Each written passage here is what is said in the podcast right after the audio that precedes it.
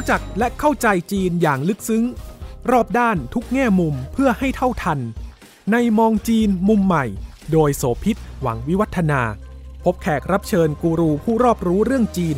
รองศาสตราจารย์วรศักดิ์มหัทโนบลอดีตผู้อำนวยการศูนย์จีนศึกษา จุฬาลงกรณ์มหาวิทยาลัย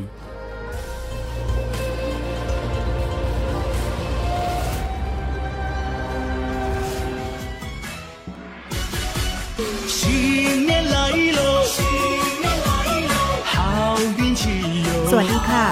ต้อนรับทุกท่านมาพบกับมองจีนมุมใหม่ทางไทย PBS Podcast นะคะ วันนี้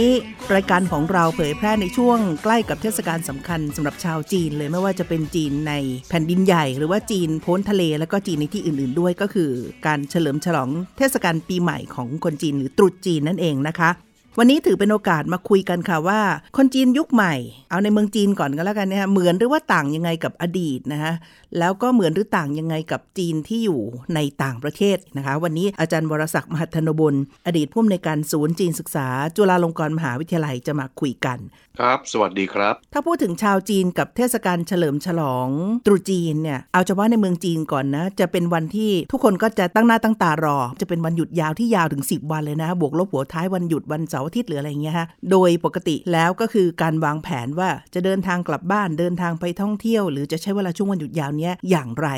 ถ้าไม่นับช่วงโควิดเนี่ยก็ต้องบอกว่ารถไฟก็แน่น รถสาธารณะการเดินทางทั้งหมดเนี่ยเต็มแล้วต้องจองล่วงหน้ากันเป็นเดือนๆต้องแข่งแย่งกันอยู่พอสมควรทีเดียว เพราะทุกคนก็จะรอโอกาสทองในช่วงจังหวะนี้ ในเชิงของมิติทางด้านสังคมวัฒนธรรม แล้วก็ค่านิยมความเชื่อ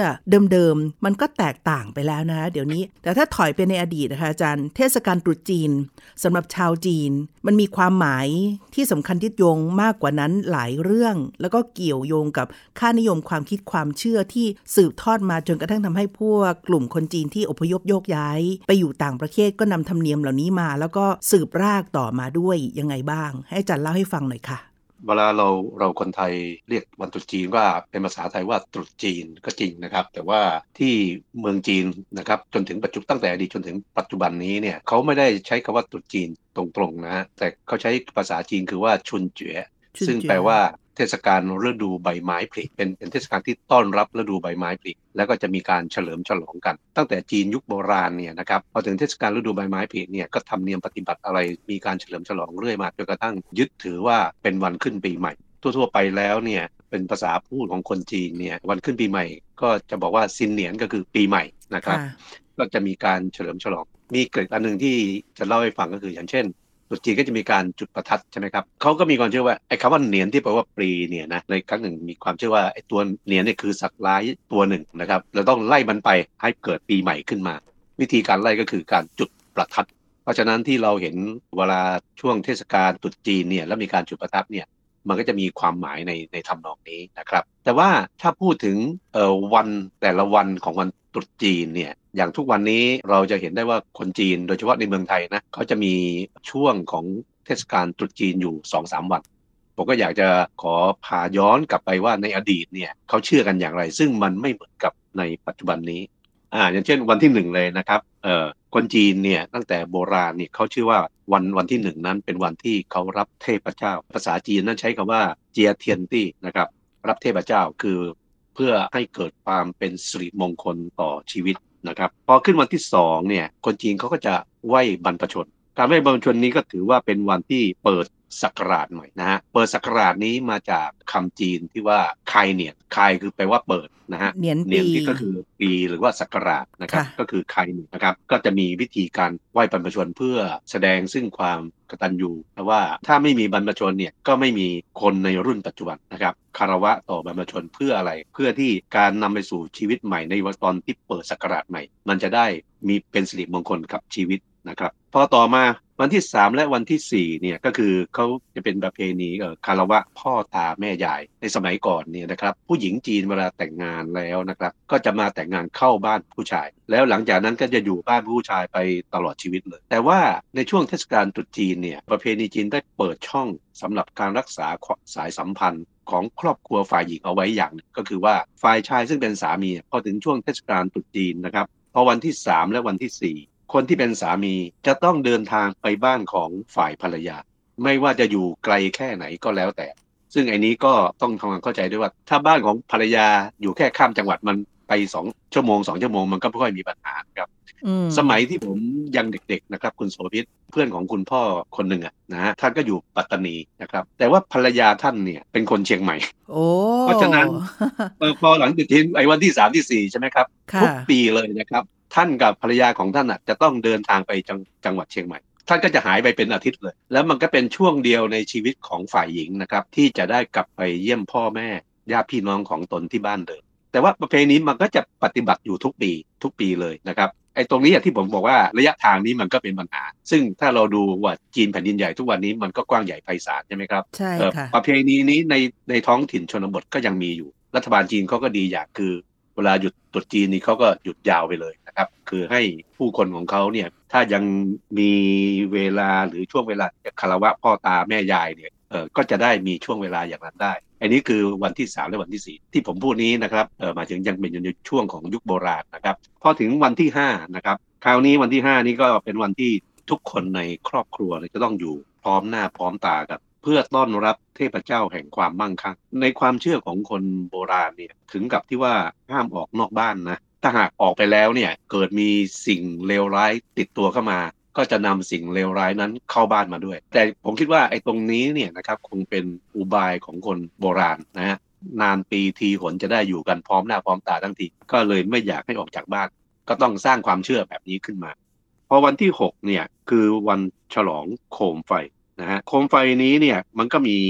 ความหมายของมันอยู่ในตัวนะครับว่าออสำหรับคนที่ยังไม่มีลูกเนี่ยก็จะเปลี่ยนเปลี่ยนโคมไฟใหม่ เพื่อที่จะได้มีลูกตามความเชื่อ คนจีนในสมัยก่อนเนี่ยมักจะมีโคมไฟประดับอยู่ตรงหน้าบ้าน แน่นอนแหละในหนึ่งปีผ่านไปมันก็คงเก่าอะไรไปบ้างนะครับ แต่แต่ก็ไม่ได้หมายถึงทุกบ้านแต่ว่าในเฉพาะในเมืองอะไรอย่างนี้ก็อาจจะมีเพราะเพื่อเป็นการสร้างความสว่างสวัยเออแต่ว่าไอ้เรื่องความเชื่อเรื่องการมีลูกเนี่ยก็คงเป็นไปสำหรับคนที่ เพิ่งตั้งครอบครัวใหม่ วันที่ 6 ที่ฉลองโคมไฟอันนี้เนี่ยนะครับต่อมาก็มีการเปลี่ยนแปลงไปนะครับว่าเออมันเขาคงไม่ใช่วันที่ 6 ผมเข้าใจว่าตั้งแต่สมัยเออราชวงศ์ถังด้วยนะครับเขาจะเรียกว่าเทศกาลหยวนเซียวเออมันจะหลังตรุษจีนไปแล้วประประมาณ 15 วัน แล้วในช่วงที่เป็นเทศกาลหยวนเซียวนี้เนี่ยนะฮะถือว่าเป็นวันสุดท้ายของการฉลองเฉลิมฉลองวันตรุษจีน พอจบเทศกาลหยวนเซลแล้วเนี่ยคนจีนในยุคโบราณเนี่ยซึ่งเป็นสังคมเกษตรกรรมนะครับเขาก็จะเริ่มกลับไปสู่ท้องไร่ท้องนาเพื่อทำการผลิตต่อไป ที่ว่าเป็นการฉลองโคมไฟเนี่ยหมายว่าตอนนั้นทุกๆ บ้านก็จะทำโคมไฟประดับสว่างไสวัยมีสิ่งหนึ่งที่น่าประทับใจมากตอนที่ผมอ่าน เรื่องราวของสมัยราชวงศ์ถัง พอพูดถึงเทศกาลโคมไฟเนี่ยในบันทึกประวัติศาสตร์กล่าวว่าในเมืองใหญ่ ๆ นะครับสว่างสวัยจนถึงที่ว่าเราอยู่ห่างออกจากห่างออกจากตัวเมืองไป 4-5 กิโลเมตร ก็ยังเห็นความสว่างสวัยนั้นเลย อันนี้ก็แสดงว่าคนจีนในยุคนั้นน่ะเขาก็เฉลิมฉลองกันไม่แพ้คนจีนในปัจจุบันนี้นะครับ เทศกาลหยวนเซียวนี้ในยุคปัจจุบันก็มีการเฉลิมฉลองกันนะคะ อาจารย์ในเมืองใหญ่ครับแทบจะทุกหัวเมืองของเมืองจีน แต่ว่าความหมายมันก็ถูกเปลี่ยนไปบางส่วนแล้ว คือยังคงธรรมเนียมเรื่องของการฉลองในเทศกาลสุดท้ายก่อนจะสิ้นสุดตรุษจีนเนี่ยนะคะ แต่ว่าใช่ก็จะเป็นโอกาสที่ผู้คนที่อยู่ในเมืองจะได้ออกไปเดินดูโคมไฟที่มีการจัดแต่งตกแต่งประดับประดาในสถานที่ต่างๆ แล้วก็เป็นโอกาสสังสรรค์อีกเช่นกันค่ะ ครับอย่างอย่างในบ้านเราเนี่ย ที่ค่อนข้างมีชื่อเสียงหน่อยที่เฉลิมฉลองหยวนเซียวนะครับ ก็เช่น การเชิดมังกรของนครสวรรค์ปากน้ำโพหรือเอ่อใช่ใช่ครับปากน้ำโพแล้วก็การแห่เจ้าแม่ลิ้มโกเหนียวที่จังหวัดปัตตานี ซึ่งถือว่าเป็นงานที่คลึกคลื้นเออกระเริกมากนะครับ ต่อมาก็เป็นวันที่ 7 คนในยุคโบราณเนี่ยถือว่าวันที่ 7 นั้นเป็นวันกำเนิดมนุษย์ในวันนี้เนี่ยเมื่อมนุษย์กำเนิดขึ้นมาแล้ว ก็แน่นอนแล้วครับว่าใครๆก็อยากจะให้ตัวเองนั้นมีอายุมั่นขวัญยืนนะครับฉะนั้นในวันที่ 7 นี้ก็จะมีประเพณีกินบะหมี่ที่เรียกว่าฉางโซ่เมี่ยน ถ้าแปลเป็นไทยตรงๆก็คือว่าบะหมี่ที่เส้นกินแล้วยาวจะมีอายุยืนยาวครับอ่าฉางก็ยาวแล้วก็เมี่ยนก็คือเส้นบะหมี่บะหมี่นะฮะบะหมี่อ่า โซ่นี้แปลว่าอายุนะค่ะฉางโซ่ก็คืออายุยืนยาว อืมบะหมี่อายุยืนยาวนะฮะถ้าแปลตรงๆอย่างนี้ เพราะฉะนั้นเวลากินเนี่ย คนจีนเขาก็จะถือกันนะครับว่าถือเคล็ดเวลากินเส้นบะหมี่เออห้ามตัดเออห้ามทำให้เส้นบะหมี่ขาดใช่ไหมฮะใช่เออใช่ยิ่งยาวจะยิ่งทำดี ใช่ครับเออเพราะถ้าตัดแล้วจะทำให้ตัดอายุให้สั้นลง มันดูไปมันก็สนุกนะครับ คุณโสภิตคือเราลองนึกดูว่ายิ่งผู้หญิงไทยทุกวันนี้เนี่ยมีมารยาทในการกินค่อนข้างมาก แต่ถ้ายึดถือประเพณีนี้ก็ผมก็ไม่แน่ใจนะครับ ว่าอย่างคุณโสภิตเนี่ยถ้าจะปฏิบัติตามความเชื่อแบบนี้จะกล้าที่จะคิดไม่โดยไม่ตัดหรือเปล่ามันก็โดยคงเฉป็นพาะปกเป็นปกสาวๆ ถ้าไปเดทกับหนุ่มแล้วก็กินบะหมี่ตัวนี้ครับเสร็จแล้วก็ต้องซูดยาวๆ นี่มันคงสนุกดี แต่ว่าการกินอาหารให้มีเสียงดังเนี่ยมันก็ต้องแล้วแต่สังคมนะคะ เพราะอย่างเช่นญี่ปุ่นเกาหลีเงี้ยถือว่ายิ่งซูดดังยิ่งแสดงว่าอาหารอร่อยอร่อย แล้วมันเป็นที่ปราบปลื้มมากเนาะซึ่งก็ใช่คนละธรรมเนียมใช่กับครับทางตะวันตกนะคะอืมใช่ครับค่ะถ้าถ้ากินแล้วไม่มีเสียงเนี่ยไอ้คนที่จะน้อยใจเสียใจคือพ่พ่ออคครัรัววแม่ครัวใช่ใช่ใช่ครับค่ะแสดงว่าของของเราทำไม่อร่อยหรือไงค่ะ แต่ว่าตัวน่าสนใจก็คือบะหมี่เส้นยาวเนี่ยถูกมองเป็นเรื่องของเขาเรียกว่าเคล็ดลับเทคนิคบางอย่างที่เป็นสิ่งเสริมความเป็นมงคล ในครอบครัวตระกูลจีนหลายหลายกลุ่มรวมทั้งกลุ่มจีนพ้นทะเลที่ออกมา โดยเฉพาะถ้าจัดงานโต๊ะจีนเนี่ยก็จะพบว่างานมงคลอย่างงานแต่งงานนะหรืองานเฉลิมฉลองก็จะมีเมนูที่เป็นบะหมี่ด้วยนะอาจารย์ ใช่ครับก็คงใช่ยึดครับโยงจากรากของความเชื่อเรื่องนี้ว่าอะมีอาหารที่มีเส้นบะหมี่ที่ยืนยาวไม่ถูกตัดเนี่ยก็ถือเป็นตัวเสริมสิริมงคลให้กับเจ้าของงานเจ้าของบ้านไป ใช่ครับ เป็นกุศโลบายอ่านะใช่ค่ะกุศโลบายเป็นอุบายอันเป็นกุศลนะครับค่ะ ก็ทั้งหมดนี้เจ็ดวันนะในอดีตเนี่ยพอเป็นอย่างนี้เนี่ยสังคมมันเปลี่ยนไป เอามาปฏิบัติในยุคปัจจุบันเนี่ยโอ้ผมคิดว่ามันลำบากมาก การที่มีช่วงวันเวลา เฉลิมฉลองยาวอย่างของธรรมเนียมโบราณคือตั้ง 7 วันเนี่ยสิวันสำหรับยุคใหม่ที่มองให้เป็นวันหยุดก็แทบจะไม่พอด้วยซ้ำถ้าเปรียบเทียบเรื่องของการเผื่อเวลาให้ในการเดินทางข้ามเมืองที่จะไกลแสนไกลในเมืองจีน ส่วนหนึ่งเนี่ยก็เป็นการออกแบบทั้งธรรมเนียมความเชื่อ แล้วก็สร้างกิจกรรมให้มีขึ้นในช่วงสำคัญของปีอันนี้ที่เป็นอุบายของทางคนยุคเก่าก่อนในจีนด้วยไหมคะอาจารย์ใช่ครับ มันเป็นการเขาเรียกว่าอะไร ผมอยากจะเรียกปรับยุคมากกว่านะอืมคือปรับตัวให้มันเข้ากับสังคมที่เปลี่ยนไป โดยที่ไม่ละทิ้งความเชื่อเดิมห้าหกเจ็ดวันที่มีกิจกรรมเต็ม ๆ ที่อาจารย์เล่าในยุคจีนโบราณเนี่ยดิฉันจับสังเกตได้ว่ามีอย่างน้อย 3 4 ตัวที่สำคัญ แล้วก็เชื่อมโยง เรียกว่าฝังรากลึกที่ได้อิทธิพลมาจากเต่าและขงจื่ออย่างแรกคือครับเรื่องของความกตัญญูใช่ไหมคะครับความกตัญญูนี่เห็นตั้งแต่น่ะรับเทพเจ้าไหว้บรรพชน แล้วไปคารวะพ่อตาแม่ยายเนี่ยนะให้ความนับถือผู้อาวุโสแล้วก็การไม่ลืมบุญคุณหรือว่าไม่ลืมคนที่เป็นผู้มาก่อน นะแล้วก็ครับนอกจากนี้ก็ยังมีประเด็นเรื่องของตัวความสว่างไสวัยเนี่ยฮะก็ถ้าเราต้องถอยเวลากลับไปต้องจินตนาการหน่อยนะคุณผู้ฟังว่าในยุคที่สังคมโบราณเนี่ยไฟฟ้ายังไม่เกิดอะเพราะฉะนั้นความสว่างไสวัยก็ใช้จากการจุดใต้จุดเทียน จุดคบเพื่อทำให้เกิดความสว่าง แล้วก็ไปเชื่อมโยงกับธรรมเนียมการจุดประทัดด้วย เสียงดังและความสว่างไสวัยคนก็จะเชื่อว่าขับไล่ความมืด ความน่ากลัวความโชคร้ายออกไปนะเพราะฉะนั้นใช่ครับจึงมีความหมายของการที่เอามาเป็นส่วนหนึ่งในเทศกาลที่เกี่ยวข้องกับเรื่องของ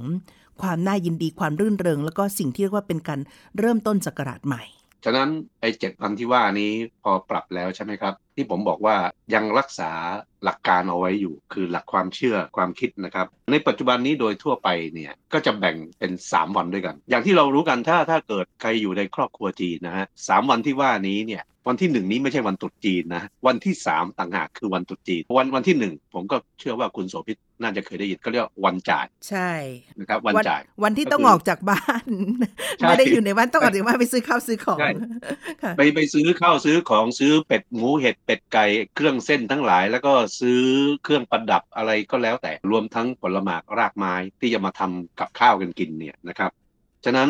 ในวันจ่ายเนี่ยก็ค่อนข้างจะคึกคักเออเกรอแล้วก็วุ่นวาย สมัยที่ผมยังแข็งแรงอยู่เนี่ยผมก็เคยช่วยทางบ้านไปจ่ายนะครับ มันมันหนักจริง ๆนะครับ แค่เราหิ้วไก่เนี่ยอย่างเดียวไม่ต้องรวมอย่างอื่นนะครับ มันก็หลายกิโลเข้าไปแล้วเพราะเราไม่ได้ซื้อตัวเดียวพอวันที่สอง ก็คือวันไหวเออวันไหวนี้มันมีรายละเอียดที่น่าสนใจนะครับ ซึ่งไอ้ตรงตรงนี้เนี่ยเราขอว่ากันแบบเดิมว่าวันไหวนี้เขาไหวอะไรกันบ้าง และปัจจุบันนี้มีการปรับเปลี่ยนอะไรไปอย่างไรบ้างนะครับคือวันไหวนี่เขาแบ่งเป็นช่วงๆนะครับ ถ้าเป็นช่วงเช้านั้นก็คือเขาไหวเจ้าที่ พอช่วงสายก็ไหวบรรพชน อันนี้ก็ตรงกับที่คุณโสภิตสรุปนะฮะในเรื่องของการแสดงความกตัญญูนะครับ พอช่วงบ่ายนี้ก็ไหวผี ถ้าเปรียบเทียบกับของไทยมันก็เหมือนกับทำบุญให้กับพวกผีที่ยังไม่ได้ไปเกิดพอถึงช่วงเย็นเนี่ยเป็นช่วงกินล้วอันนี้เป็นการกินมื้อสุดท้ายของปีนั้น คือวันวันสิ้นปี คนจีนเขาจะเรียกว่าเหนียนเยื่อฟาดนะฮะก็คือเป็นวันสุดเป็นมื้อสุดท้ายของปี วันรุ่งขึ้นคือวันที่สามนั่นแหละคือวันตรุษจีนนะครับคือวันตรุษจีนก็คือวันขึ้นปีใหม่ของจีน เราจะเห็นได้ว่าไอ้สามวันที่ผม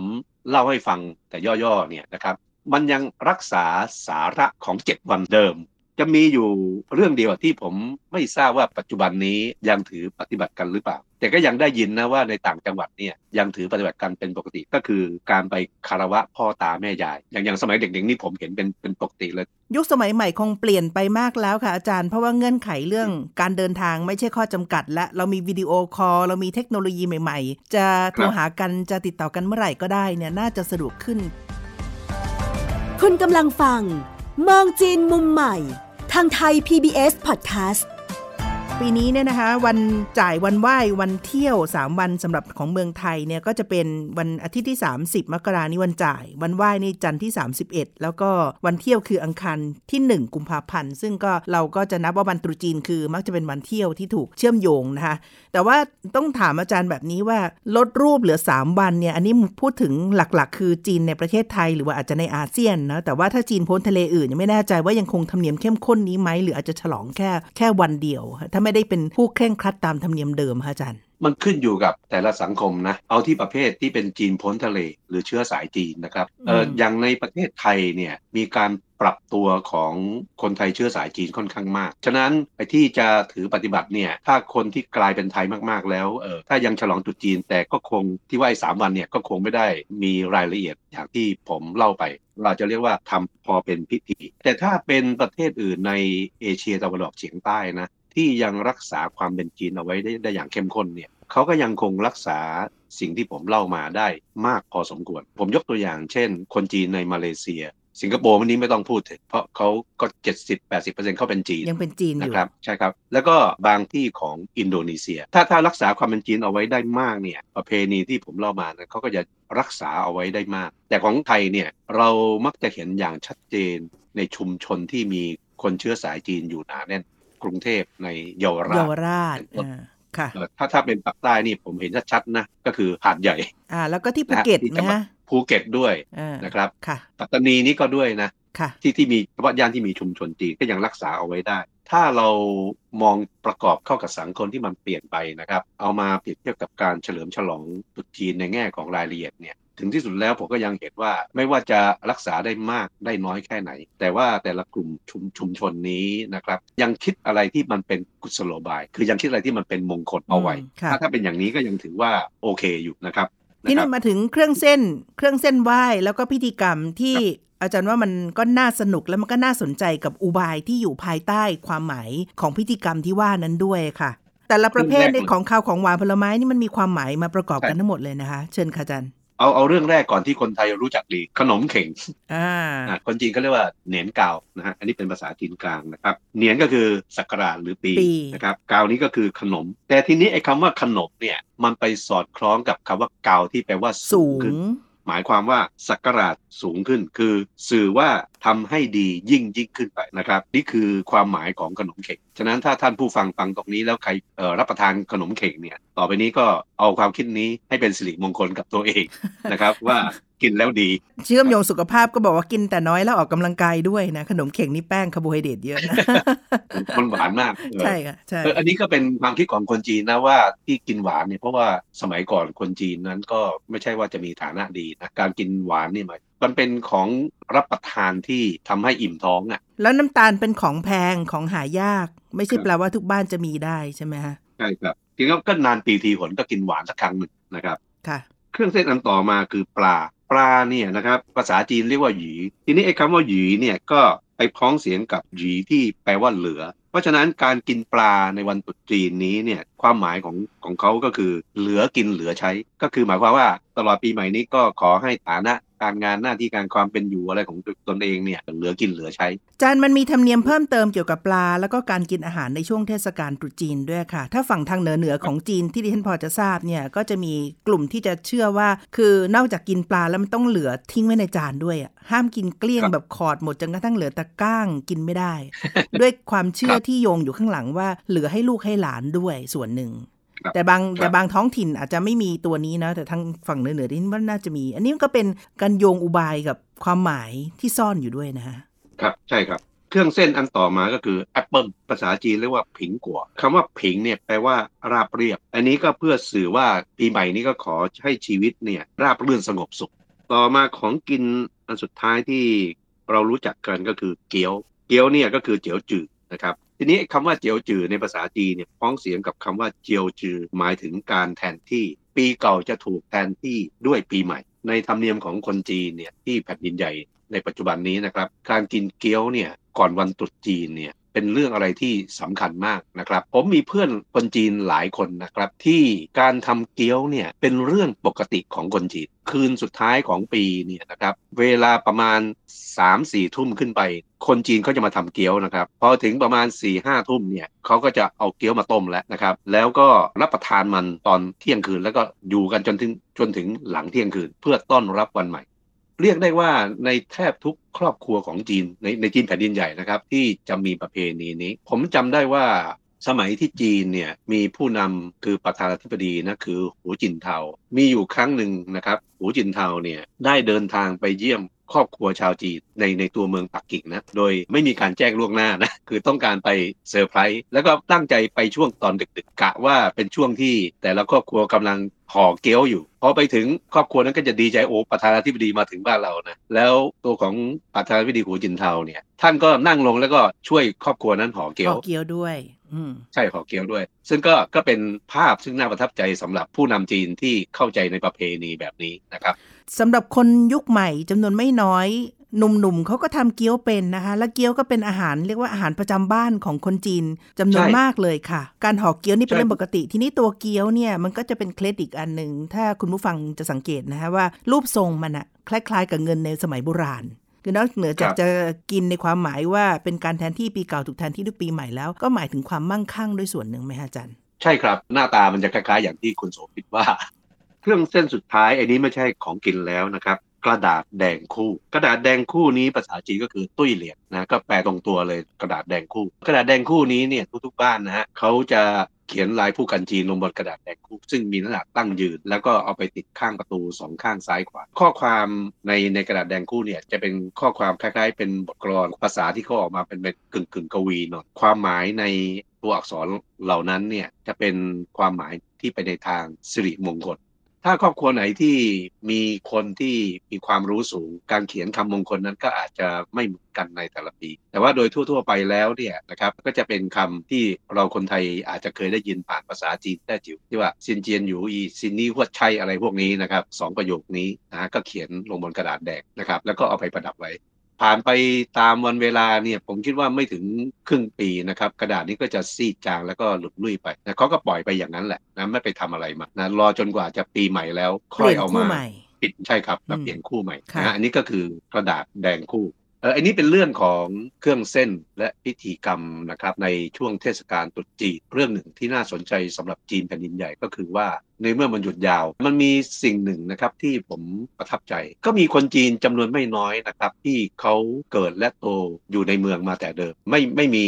เหตุผลหรือธุระอะไรที่ต้องเดินทางไปถักจังหวัดเพราะว่าบ้านเขาก็อยู่ในเมืองอยู่แล้ว ผมก็เคยถามหลาย ๆ คนนะว่าพอหลังวันตรุษจีนไปแล้วเนี่ยซึ่งยังเป็นวันหยุดอยู่เนี่ยพวกเขาทำอะไรกันบ้างเขาบอกว่านอกจากไปเยี่ยมญาติผู้ใหญ่อะไรแล้วเนี่ยกลุ่มบุคคลกลุ่มหนึ่ง ซึ่งเขาไม่เคยละเลยเลยก็คือการไปเยี่ยมครูบาอาจารย์ของตัวเองผมเคยพบเห็นในในบ้านเรานะเป็นสมัยก่อน แต่ว่าไปเยี่ยมคารวะครูบาอาจารย์เนี่ยก็คือครูที่สอนอยู่ในโรงเรียนจีนนะครับก็ไม่ได้หมายถึงไปเยี่ยมครูไทยอะไรอย่างนี้นะครับที่เรากำลังพูดถึงกันอยู่เนี่ยก็คือที่ประเทศจีนเขาก็เอา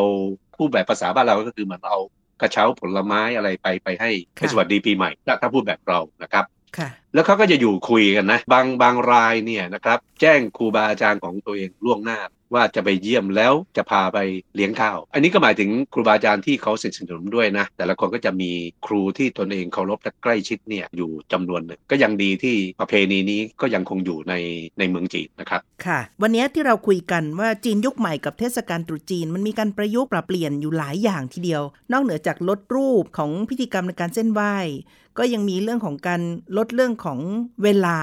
เทคโนโลยีก็มาช่วยได้ ถ้าพูดถึงเรื่องของเครื่องเส้น แล้วก็พิธีกรรม มันก็ยังมีอย่างน้อยอยู่อีกกลุ่มหนึ่งด้วยนะคะอาจารย์ นอกเหนือจากรายการอาหารที่บอกว่าซ่อนความหมายในชื่อแล้วก็คำเครื่องเส้นของไหว้มันต้องแบ่งเป็นอย่างน้อย 3 กลุ่มเสมอคือของคาวของหวานแล้วก็ผลไม้ ของคาวเนี่ยก็จะมีซาแซหรือโง่แซ ถ้าเป็นของที่ออกมาข้างนอกประเทศที่ถือเป็นธรรมเนียมอยู่เนี่ยนะคืออย่างน้อยก็ต้องมีหมูเป็ดไก่แล้วก็ถ้าเป็น 5 อย่างคือ 3 อย่างกับ 5 อย่าง 5 อย่างก็จะบวกอาหารทะเล ตัวนี้มันเชื่อมโยงกับเรื่องความเป็นอยู่เดิม ในอดีตเนี่ยหมูเห็ดเป็ดไก่หรือเนื้อสัตว์เนี่ยมันเป็นของหายาก แล้วก็นานทีปีหนถึงจะได้กิน เพราะฉะนั้นในโอกาสสำคัญจึงได้ถูกยกขึ้นมาเป็นเมนูอาหารที่เอามาประดับโต๊ะกินข้าว แล้วก็เป็นการเฉลิมฉลองในครอบครัวยังไงคะอาจารย์ถ้าเราหมายถึงที่จีนแผ่นดินใหญ่ขึ้นอยู่กับทรัพยากรนะครับ เพราะว่าในในแต่ละพื้นที่แต่ละมณฑล ในประเทศจีนเวลาเฉลิมฉลองปีใหม่เนี่ยเครื่องคาวหวานหรือผลไม้เนี่ยในแต่ละพื้นที่เขาจะมีไม่เหมือนกัน อย่างเช่นปักกิ่งเนี่ยบางช่วงเนี่ยกินโจ๊กก็มีนะกินแตงกวาบางอย่าง หรือทอดเต้าหู้ แล้วแล้วพอไปเปรียบเทียบกับอย่างเช่นที่เซี่ยงไฮ้เซี่ยงไฮ้ก็จะมีเครื่องคาวหวานที่ไม่เหมือนกันกับที่ปักกิ่ง เช่น มีเค้กรังผึ้งหรือเค้กข้าวในเสฉวนนะครับเขาก็จะมีหม่าล่า ซึ่งซึ่งเสฉวนก็จะมีชื่อเสียงในเรื่องกินของเผ็ดใช่ไหมครับใช่ค่ะเพราะเพราะฉะนั้นเราก็ต้องเข้าใจนะครับว่าจีนนั้นกว้างใหญ่ไพศาลมาก และความกว้างใหญ่ไพศาลเนี่ยมันทำให้แต่ละพื้นที่มีทรัพยากรที่ไม่เหมือนกันอืมเพราะฉะนั้นพอถึงเทศกาลอันเป็นมงคลเนี่ยแน่นอนล่ะเขาก็ต้องไปเอาของเอ่อดีสิ่งที่ของเขาเขามีมีอยู่แล้วแล้วก็มาปรับแล้วก็ใช้กุศโลบายในการอธิบายให้มันเป็นมงคล อันนี้ก็เป็นกุศโลบายนะฮะในการใส่เสื้อผ้าใหม่ ผมคิดว่าลูกจีนในไทยคงมีประสบการณ์ในเรื่องนี้ดี แต่ว่าเดี๋ยวนี้คนที่เป็นผู้ใหญ่ใส่เสื้อผ้าใหม่ แต่ก็อาจจะไม่ได้ไปซื้อใหม่อะไรก็ได้ เพียงแต่ว่าให้มันดูสะอาดสะอ้านให้เป็นมงคลค่ะจะสีแดงมั่งอันนี้ไม่แดงมั่งก็ก็ก็มีให้เห็น ถ้าพูดถึงเรื่องของครับจีนยุคใหม่ตอนนี้มันเปลี่ยนไปมากทีเดียว รูปโฉมที่เปลี่ยนไปเนี่ยอาจารย์เห็นว่ามันมีอะไรเป็นข้อสังเกตที่น่าสนใจแล้วก็จะได้แลกเปลี่ยนกันบ้างคะ ทุกวันนี้เนี่ยสังคมจีนนั้นเศรษฐกิจนั้นเขาดีมาก ฐานะการเงินฐานะความเป็นอยู่ของแต่ละคนก็ดีขึ้นมาก แต่ว่ามันก็ยังมีคนจนอยู่ ยังมีความเหลื่อมล้ำปรากฏอยู่ สิ่งที่จีนจะต้องเผชิญต่อไป หลังจากนี้ซึ่งเป็นสิ่งที่เราไม่คาดคิดเลย แล้วก็ผมเองก็นึกภาวนาเอาใจช่วยคนจีนอยู่เหมือนกัน นะครับคือโควิด -19 เมื่อ 2 ปีก่อนเนี่ยผมได้มีโอกาสฟังคำกล่าวปาศัยอวยพรของประธานาธิบดีสีจิ้นผิงฟังแล้วมันมันเศร้านะคือ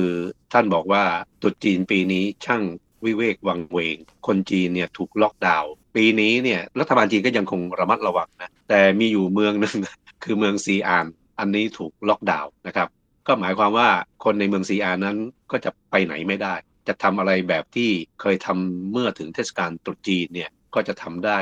ไม่มากหรือลำบากมากขึ้น คิดว่าหลังจากโควิดถูกจัดการไปเรียบร้อยแล้วเนี่ยผมเองก็ไม่แน่ใจนะว่า เทศกาลตรุษจีนในประเทศจีนจะมีการพลิกโฉมไปอย่างไรบ้าง แต่ผมเชื่อว่าคนจีนนั้นเขา เข้าใจการปรับตัว ที่ผมพูดเช่นนี้ก็เพราะว่ารัฐบาลจีนเนี่ยประกาศว่าต้องการให้โควิดในเมืองจีนเท่ากับศูนย์ในขณะที่ทั่วโลกนั้นตั้งว่าจะพยายามอยู่กับโควิดให้ได้ฉะนั้นถ้าโควิดเท่ากับศูนย์เนี่ยผมเองก็ยังนึกภาพไม่ออกนะว่า รัฐบาลจีนจะทำได้สำเร็จหรือไม่อย่างไร แต่ผมคิดว่าถ้ามันยังอยู่เนี่ยมันก็ยังต้องส่งผลกระทบต่อเทศกาลตรุษจีนบ้างไม่มากก็น้อย นะครับ ค่ะ เพราะว่าที่แน่ๆแล้วที่ปักกิ่งที่ถือว่าเข้มงวดมากเนี่ยโอมครอนก็มีผู้ที่ติดเชื้อ แล้วตอนนี้ก็ทำให้รัฐบาลจีนต้องยกระดับเรื่องของการใช้มาตรการคุมเข้มอีกครั้งหนึ่งนะคะ เชื่อว่าคนทั้งโลกก็เอาใจช่วยกับสถานการณ์โควิดด้วยเช่นเดียวกันค่ะ วันนี้ก็เป็นเรื่องที่เราคุยกันในเกี่ยวกับเรื่องจีนยุคใหม่กับเทศกาลตรุษจีนนะคะ มันมีการเปลี่ยนรูปโฉมไปมากทีเดียวเรียกว่าปัจจัยเรื่องของการเดินทางแล้วก็โควิดคงเป็นส่วนหนึ่ง แต่ว่านวัตกรรมที่ว่านั้นอาจจะมาช่วย เช่นวิดีโอคอลกันได้คุยกันได้แม้กระทั่งอ่างเปาก็โอนกันทางออนไลน์แล้วนะคะอาจารย์ฉะนั้นครับธรรมเนียมเดิมยังพอรักษากันได้อยู่ค่ะครับค่ะ ส่งลากันวันนี้นะคะทงบอกกับคุณผู้ฟังด้วยในช่วงเทศกาลตรุษจีนค่ะ ซินเจียยู่อี่ซินนี้ฮวดไช้หรือว่าจะเป็น新年快乐 ก็ได้นะคะ ก็สวัสดีกับเทศกาลตรุษจีน วันนี้อาจารย์วรศักดิ์และดิฉันโสภิตลาคุณผู้ฟังแล้วค่ะ สวัสดีค่ะ สวัสดีครับ